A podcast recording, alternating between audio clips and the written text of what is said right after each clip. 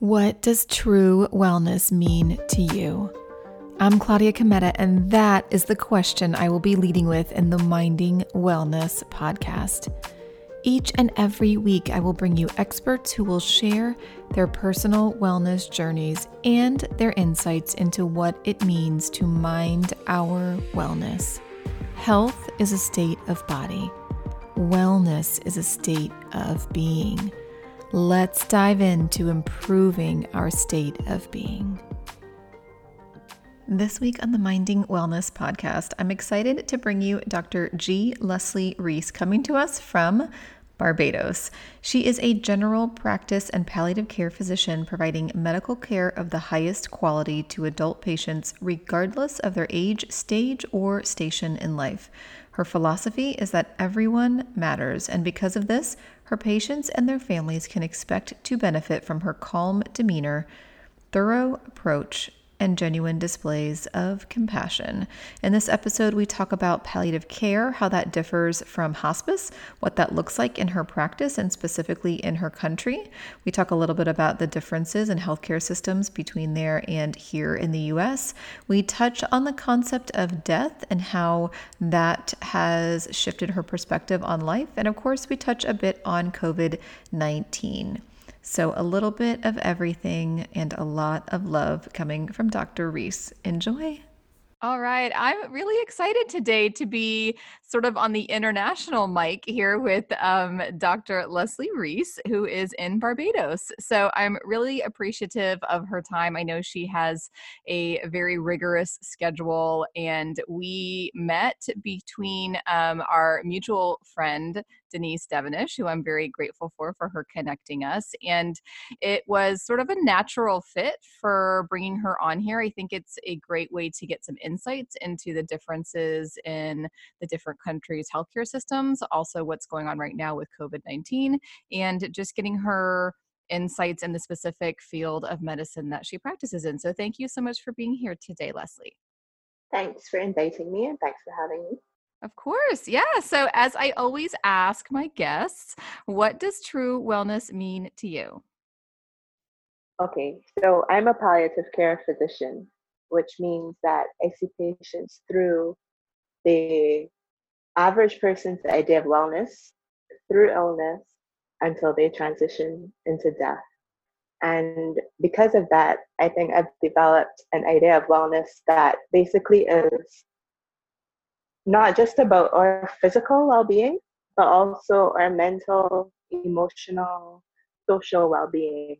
And it just so happens that those are the tenets of um, palliative care. So for me, true wellness is about yes, I feel healthy in my body, but am I at peace with the others around me? Am I, am I at peace with my loved ones, my workmates? Is there anything that I can do to correct that if I'm not? am I at peace socially in my environment amongst my community?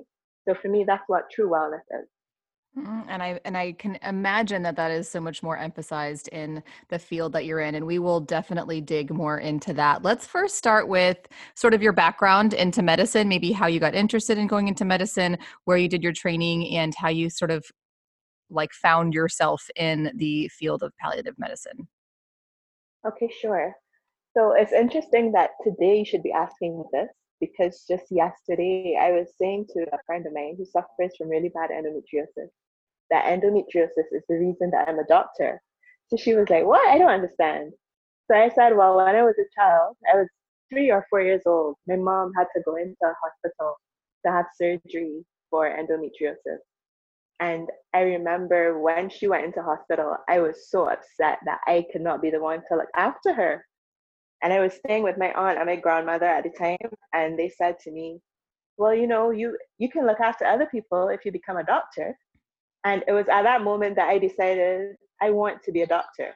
So going through primary school, which would be the equivalent here of your elementary school, going through high school, my decision was I wanted to be a doctor, and I never ever queried any other ideas as far as a profession goes. I just always wanted to be a doctor and I never strayed from that. So interesting. I really love that story. I always find it so fascinating how people, you know, found this passion. And um, what a cool story that you know it's so funny because sometimes we feel as parents that our kids aren't listening and you were listening so intently that all it took was that oh. sentence to literally dictate your whole path in life so that's that's really cool I, I, I really i love that so all right so that was in your mind you were like i'm going to be a doctor and uh so then where did your studies take you i studied in trinidad um, which is another island in the caribbean um, in the Caribbean, we have the University of the West Indies. So there's a campus here in Barbados, there's one in Jamaica, and there's one in Trinidad. I went to Trinidad. I studied medicine. After five years, I graduated. And I went into the polyclinic, which is a public clinic setting that's run by the government. And in my mind, I wanted to be a general practitioner. Um, I did that for a few years, but I I think I'm somebody who gets bored easily. And I like to, you know, be in environments that are changing constantly. So I started to do house calls. And that doing house calls was actually the bridge between me doing general practice and palliative care. I had a friend who he is a family physician and he would often come across patients requiring palliative care and he had heard feedback from other patients who had seen me at home. So he would ask me to see some of his palliative patients. So then there was a palliative workshop coming up. So he asked me if I heard about it. I said no, because honestly, palliative care was the farthest thing from my mind, the farthest.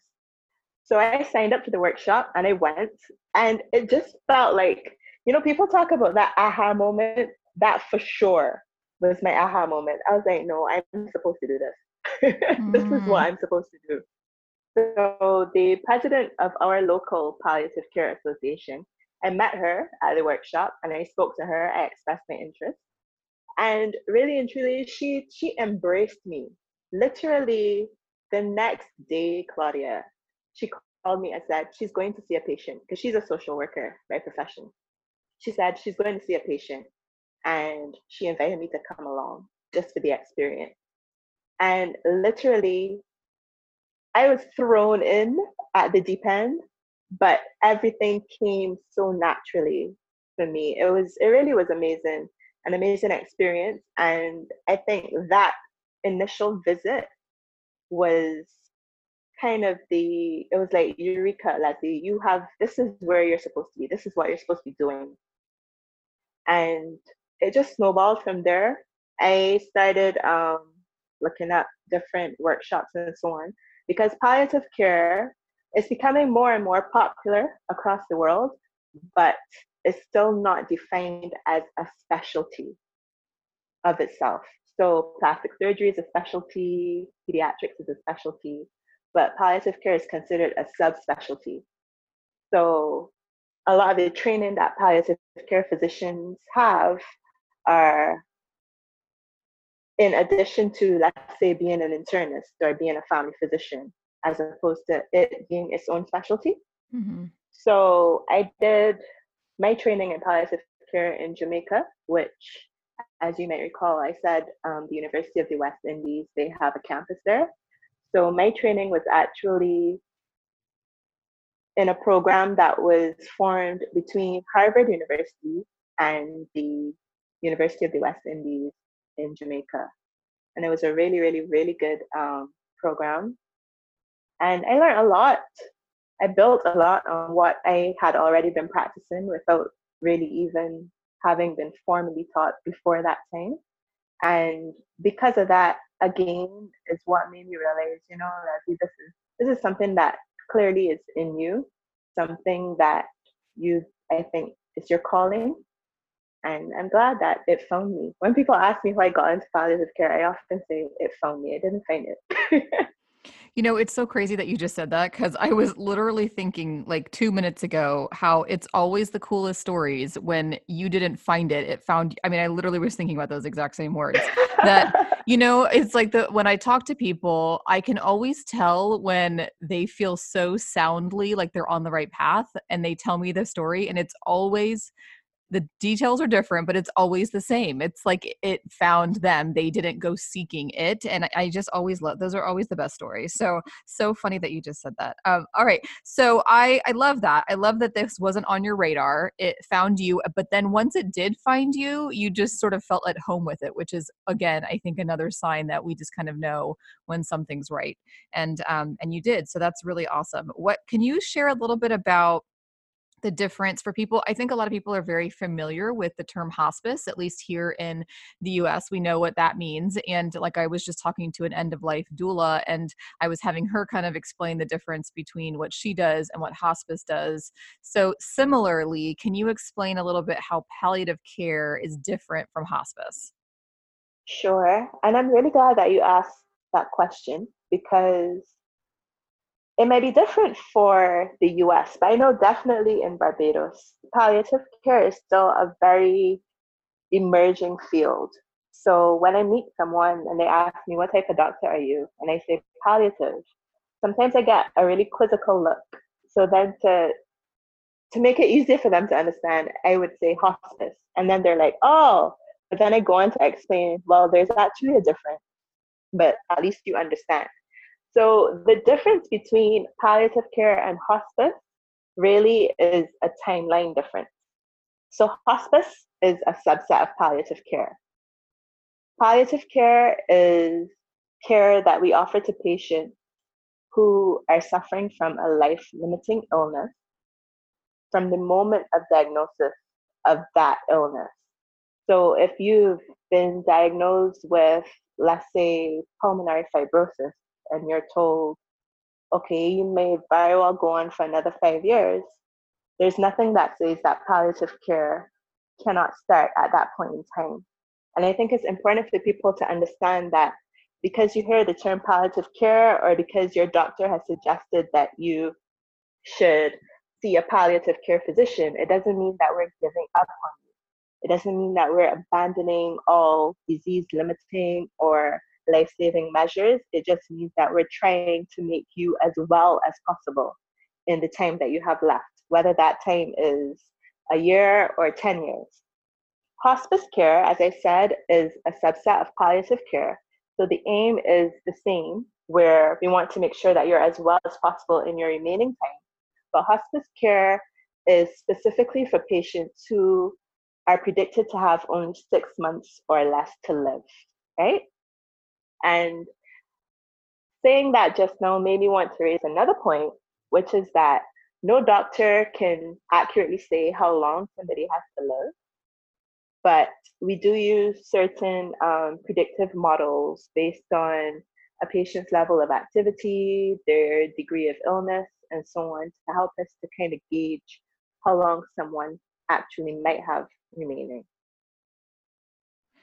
Okay, really interesting and I think important differentiations there. Um, so, so yeah, the point here is that hospice typically starts at the six month or less point with that timeline, of course, having some you know subjective variability you know although you go you know as much as you can on objective information whereas palliative can really be going on for decades, a half a decade, a full decade, um, or maybe more. For those people who are getting palliative care, are they also do they have the option of of um, switching like in and out of more active treatment, or they are they like simultaneously potentially getting active treatment, or are, once they're palliative, they're really kind of strictly palliative? How does that sort of coincide? No, so they actually have the option of switching between, you know, more active care and palliative care. As I said, palliative care goes hand in hand with active treatment. So you may have a patient with cancer who's having chemotherapy, but still seeing the palliative physician. And what I think is important to know at this point is that studies have actually shown that with good quality palliative care, your your quality of life improves, but the length of time that you're predicted to have left actually increase, in, increases sometimes by up to a year. So, yes, you may be going through um, the treatments to manage the illness at hand, but palliative care is there just to make sure, for instance, that okay, your chemotherapy is not making you feel so ill that you can't function in other areas of your life. And a large part of palliative care is to, it's a multidisciplinary approach. So it's not just the palliative physician, but there are nurses, they're social workers, they're chaplains, you know, dietitians, just to make sure that we cover every aspect of your care and even aspects that you as a patient may not have thought of, but are very important. And that for sure, your doctor, who is focused on getting you better and just dealing with the disease progression, may not be thinking of either. Okay. Really interesting and I think an important such an important role. I was thinking the same thing as I was talking to the end of life doula that, you know, such important roles that you're playing, that she's playing, and that just aren't talked about enough and aren't known enough. So I'm glad that we're getting that exposure because um, you know, if it's not brought up as an option, at least it opens up a door to conversation for people who are hearing it to say, oh hey, you know, to their maybe their general practitioner. I just I just heard this, you know, wonderful doctor in Barbados talking about palliative care you know it, eh, you know is that something that's an option for me? So i just i love opening those doors of conversation. So let's talk about since this is you know certainly a, a pretty decent shift from just you know being more internal medicine general practitioner um, and being with people at a very vulnerable time and especially as they get closer to death um, i'm sure that you have sort of had some you know life perspective shifts as you have witnessed a different sort of period in people's lives and in their medical journeys what some of those you know perspective shifts that maybe you had or insights that you've gained from working with that population?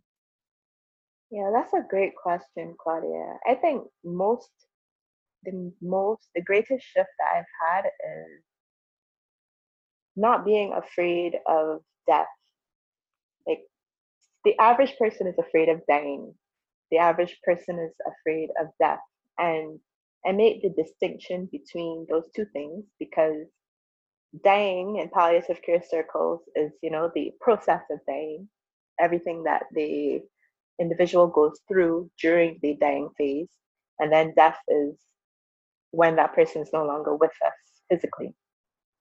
And for me, being involved in palliative care has made me realize, you know, this is not something that needs to be feared. And I think a huge part of the reason that so many people fear it is because there's so many unknowns. Nobody has ever really died and gone and then two or three weeks later come back and said, oh, this is what happened and this is what I've experienced. Um, so that for me was really the biggest thing. It also taught me that, you know, it's really important to have good rapport with the people who you consider to be most important to you because at any moment we could go. Um, I always say, and it's a Bajan, Bajan is another term for Barbadian, saying that none of us has got tomorrow put down, meaning that none of us is promised tomorrow. So as much as you can, you know, it's not every day that you're not going to be annoyed or so with somebody that you love, but at the end of the day, you need to stay focused on what's really important at the end of it all.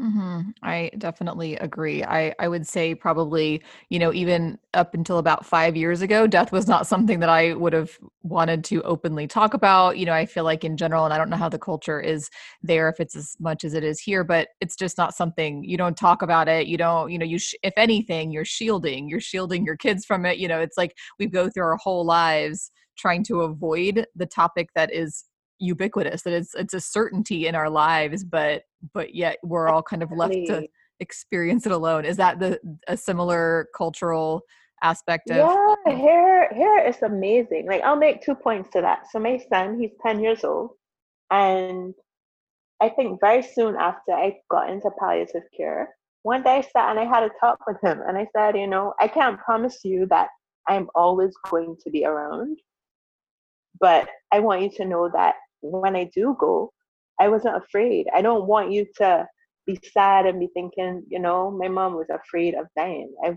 I told him just just know that I was not afraid. and mm-hmm.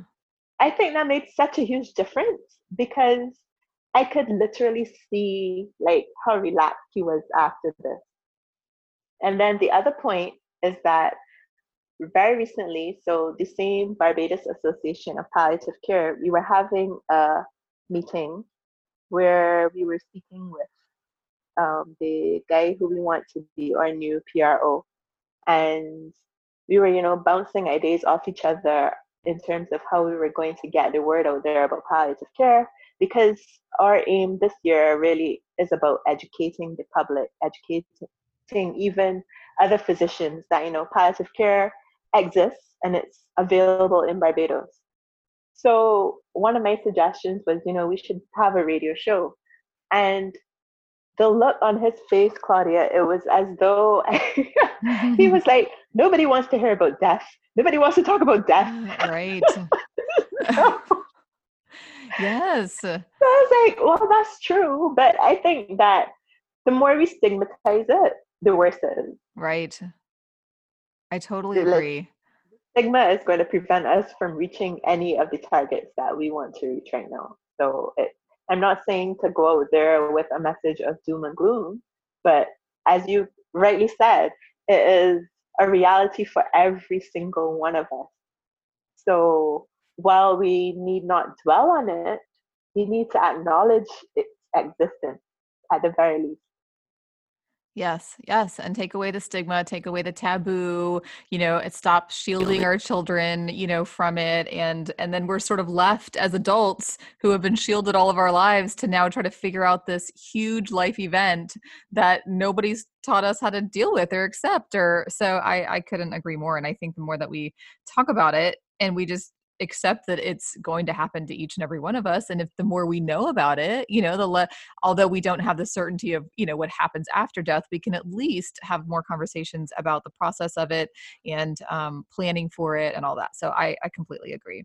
And since we're kind of talking a little bit about you know some of the cultural differences or similarities in barbados what what is some of your understanding of the difference in healthcare systems in general? So when we talk about and I don't even really know honestly how what the coverage is here as far as an insurance standpoint on palliative care. But as we talk about, um, you know, the the coverage from an insurance or, or government standpoint of palliative care, how does the whole system kind of on a large scale compare there versus here?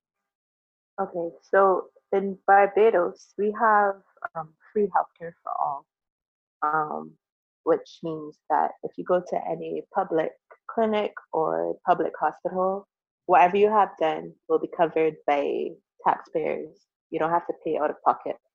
Um, you don't have to be specially registered to anything. Like I'm not sure how Medicare and Medicaid work over there, but you don't have to be registered to anything here. You just have to have a Barbados ID card, really and truly. Um, while that's all well and good, we don't have a public health palliative care service. So palliative care in Barbados is for the most part done privately. We don't have a hospice in Barbados. We're trying to raise money so that we can have a hospice built. So all of my palliative patients are seen either in their own homes or in nursing homes who um, work with me to house palliative patients who may either prefer not to be at home or just don't have the resources in terms of um, help at home to stay there.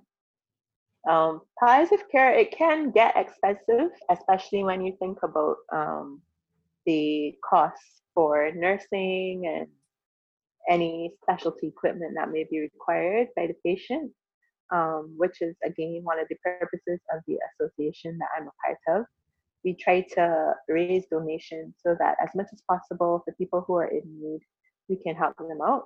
Because there are quite a lot of Barbadians who are not covered by health insurance, especially older Barbadians, um, either because they would have lost coverage when they retired, or if they didn't have coverage before, but let's say as they got older, their children would have had their own um, insurance coverage and tried to add them, it didn't work out, or so on. So for our younger palliative patients, because remember, palliative care is not just about people who are approaching you know, the departure lounge, as some people like to say. Um, there are young palliative patients as well. They usually tend to be covered by insurance, and ins- I've not had any problems to date with insurance coverage for palliative care, in- meaning doctor's visits, nursing care, even um, nursing home costs in some cases. Um, but there is a challenge with our older patients who don't have any um, insurance coverage. Okay, interesting. So so free healthcare for all, it's it's tax um sort of tax covered, but once you've reached retirement age and you're no longer actively working, then the coverage kind of gets questionable and some people have to move into more private private pay options. Is that correct? Yes. Okay, interesting. And so I know you mentioned house calls. Now that's something that's um, you know, kind of what a lot of us think of as as old school. Like that's, you know, that's what doctors used to do is make house calls It and and it's super cool though that you're doing that here. I mean, that's a that would be a very rare find here. So is that something that is specific to you in the field of palliative care or are house calls something relatively common there? Well, it's not common. Um, I started doing house calls before I started palliative care, just because, I, as I said, I get bored with the office and clinic. So while you might be seeing different things, the environment is the same. Da, da, da. Whereas with house calls, I found that even for my GP patients, I found it, you know, a more relaxed setting. Patients tend to be more open with you, and there's usually no rush on a consultation. Very very often when i say to patients especially older patients that i do house calls they're like what? Well, i haven't heard of a house call since i was a child. So it's not very common. Um, there are a few more doctors now who are doing house calls in barbados but the problem is that lots of doctors are so overwhelmed with their practices that they just don't have the time to do mm-hmm. house calls. So they really rely on doctors such as myself and some of my colleagues who our niche is in house calls really. Okay, really cool. I, I love that you do that. And I, I knew that you had been doing that as I was following Denise and her dad's journey. And um, I was just thinking, wow, is that is that a usual practice there? Because that does not happen here for obvious reasons too, because of the overload and the volume. And but you know, just from a practical standpoint of really getting to know patients in their own environment, seeing, you know, and mm. just even visualizing their environment, you know. Yeah, I mean, exactly. knowing Yep. what they're living in, what they're living amongst, who who they're living with. I mean, you could get Yep. such a such a better picture of of some of the you know shifts that you could make for them or you know advice for them just based on that versus a snapshot of 10 or 15 minutes in an office. So so i think that's really great that you're doing that. All right let's um I, you know I'm, I'm thinking of questions that that listeners might have and i'm thinking there might be somebody listening who thinks either for themselves or a family member. You know i'm wondering if maybe my family member would benefit or be a candidate for palliative care.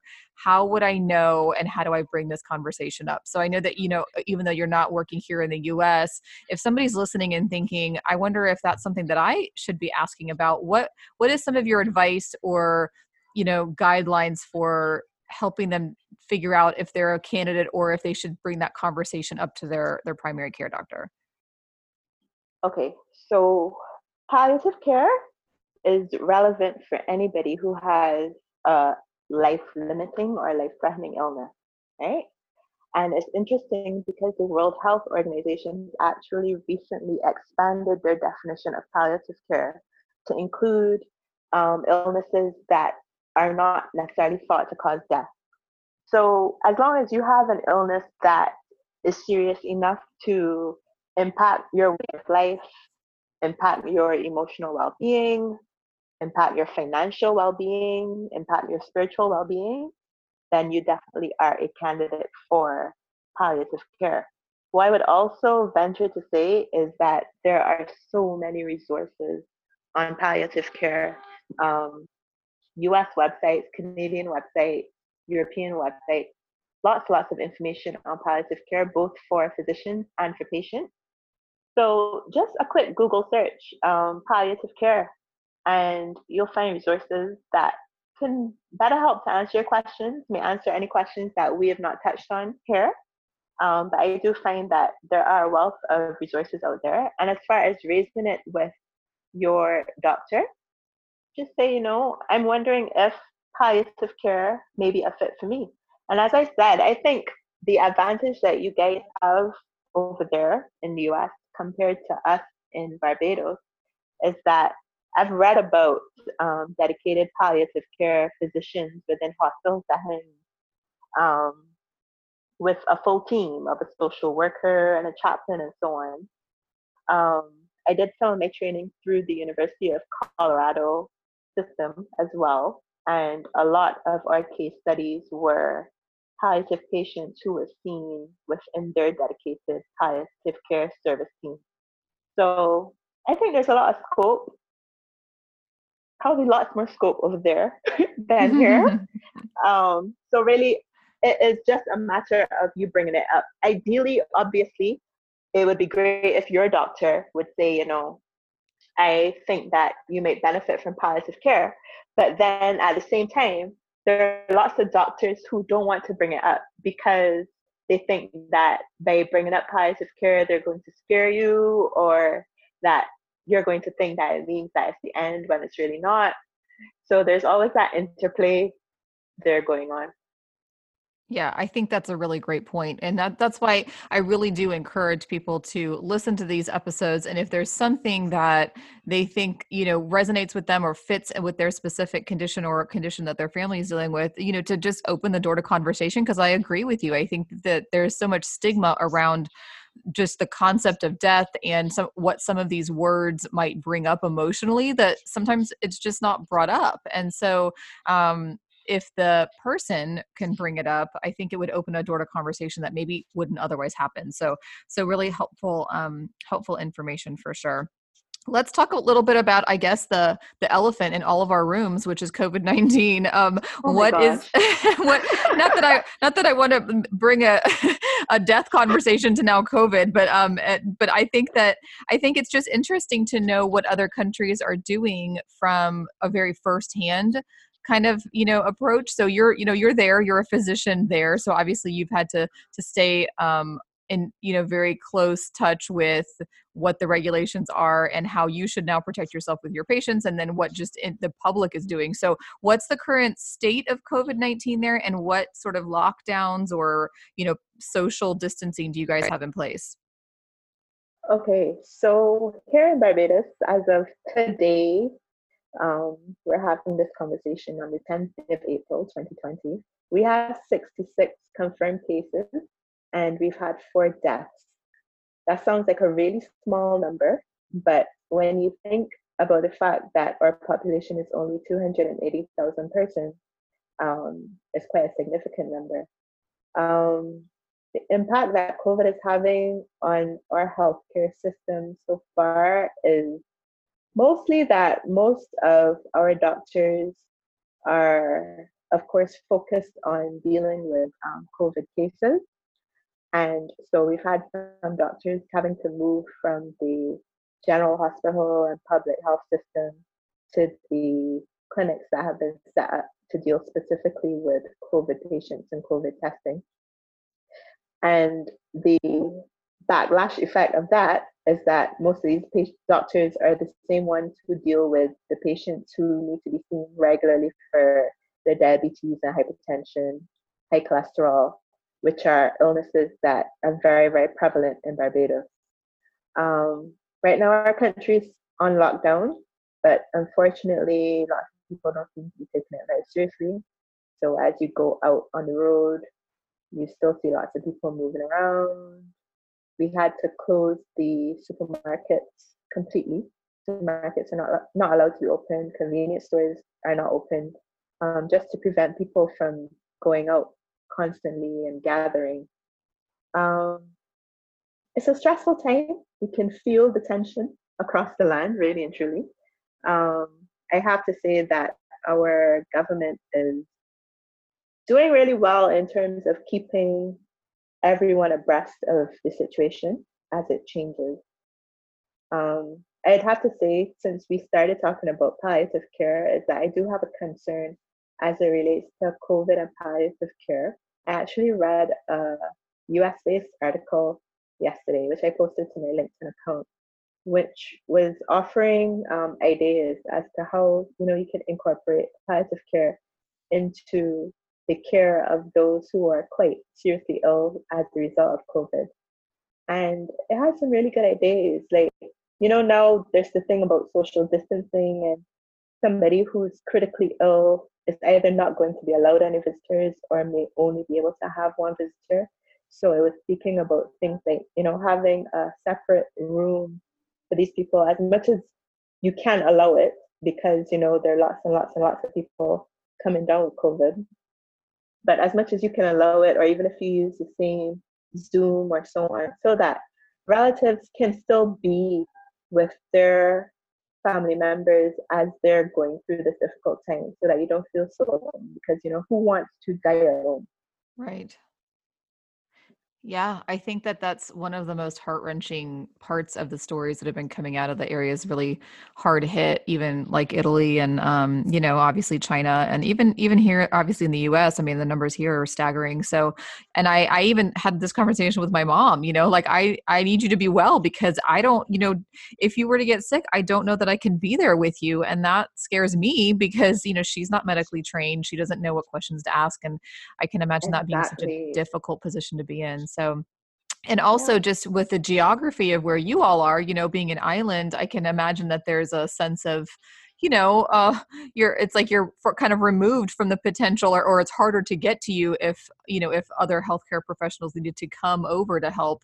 It's just a little bit harder than you know a drive up to New York or or whatever for it's us true. here. It's true. It really is true. Yeah. And then everybody's there's the economic aspect as well because we depend heavily on tourism tourism contributes like 40% right to our GDP. So yeah, it's it's a huge blow for us. It really yeah. is. I think another thing that um, I've been thinking about, and I actually had a conversation with my brother yesterday, was you know, in the event that one of us or our mom got really, really ill as a result of COVID or because of any other illness, really, like are you comfortable? I asked him, Are you comfortable with me being your proxy and asking all the questions if you're not in a position to? Are you comfortable with me making the decisions for you? And I mean, it's a conversation that brought tears to my eyes, but by the end of the conversation, I felt like I felt better because I trust him to make decisions for me. He's not medically trained, but I think that we have similar values and similar beliefs. So I trust him, and he told me that he trusts me to make those decisions. And I think that that's something that more people need to do, especially now, because you know it's something that we take for granted. But then you don't want to be in a position where when everything is gone haywire, everything is hectic, you can barely think mm-hmm. what day it is, far less what should I do for my loved one? What would my loved one want me to say, want me to do in this position? Yeah, such great advice. I, you know, I think that a lot of us, again, because we don't necessarily want to talk about end of life or death or dying, um, we often don't have these conversations with our loved ones soon enough or really ever. And um, they're conversations that are important because it will eventually happen to each and every one of us regardless of its you know if it has anything to do with the current state or the current pandemic or later. And so the earlier we can be comfortable to have these conversations and like you said even though at the beginning of the conversation it might feel you know a little awkward or maybe that you don't necessarily want to have the conversation at the end you'll feel much better that that you did and both parties would feel much better that you can now know what the wishes are and that you know somebody else knows your wishes. So I think it's a really important point. I mean, even my husband and I are, you know, we're making sure that our will is up to date and not that we think anything's going to necessarily happen to us right now, but it's just a reminder. I feel like all yeah, of these Exactly. It's a reminder. Yeah. It's a reminder. Yeah, so really, really important points. Thank you so much, Dr. Leslie Reese, for being on today and for sharing your time. I know it's um, in high demand, and so I, I, didn't want to take too much of it, but I do appreciate your insights and your time and um, sharing this important information with the listeners. Thanks so much for having me. I really enjoyed it. Thank you to Dr. Leslie Reese for coming on, sharing her insights into palliative care, how it differs from hospice, her advice to our listeners, and the importance of destigmatizing the concept and conversations around death. I enjoyed this conversation.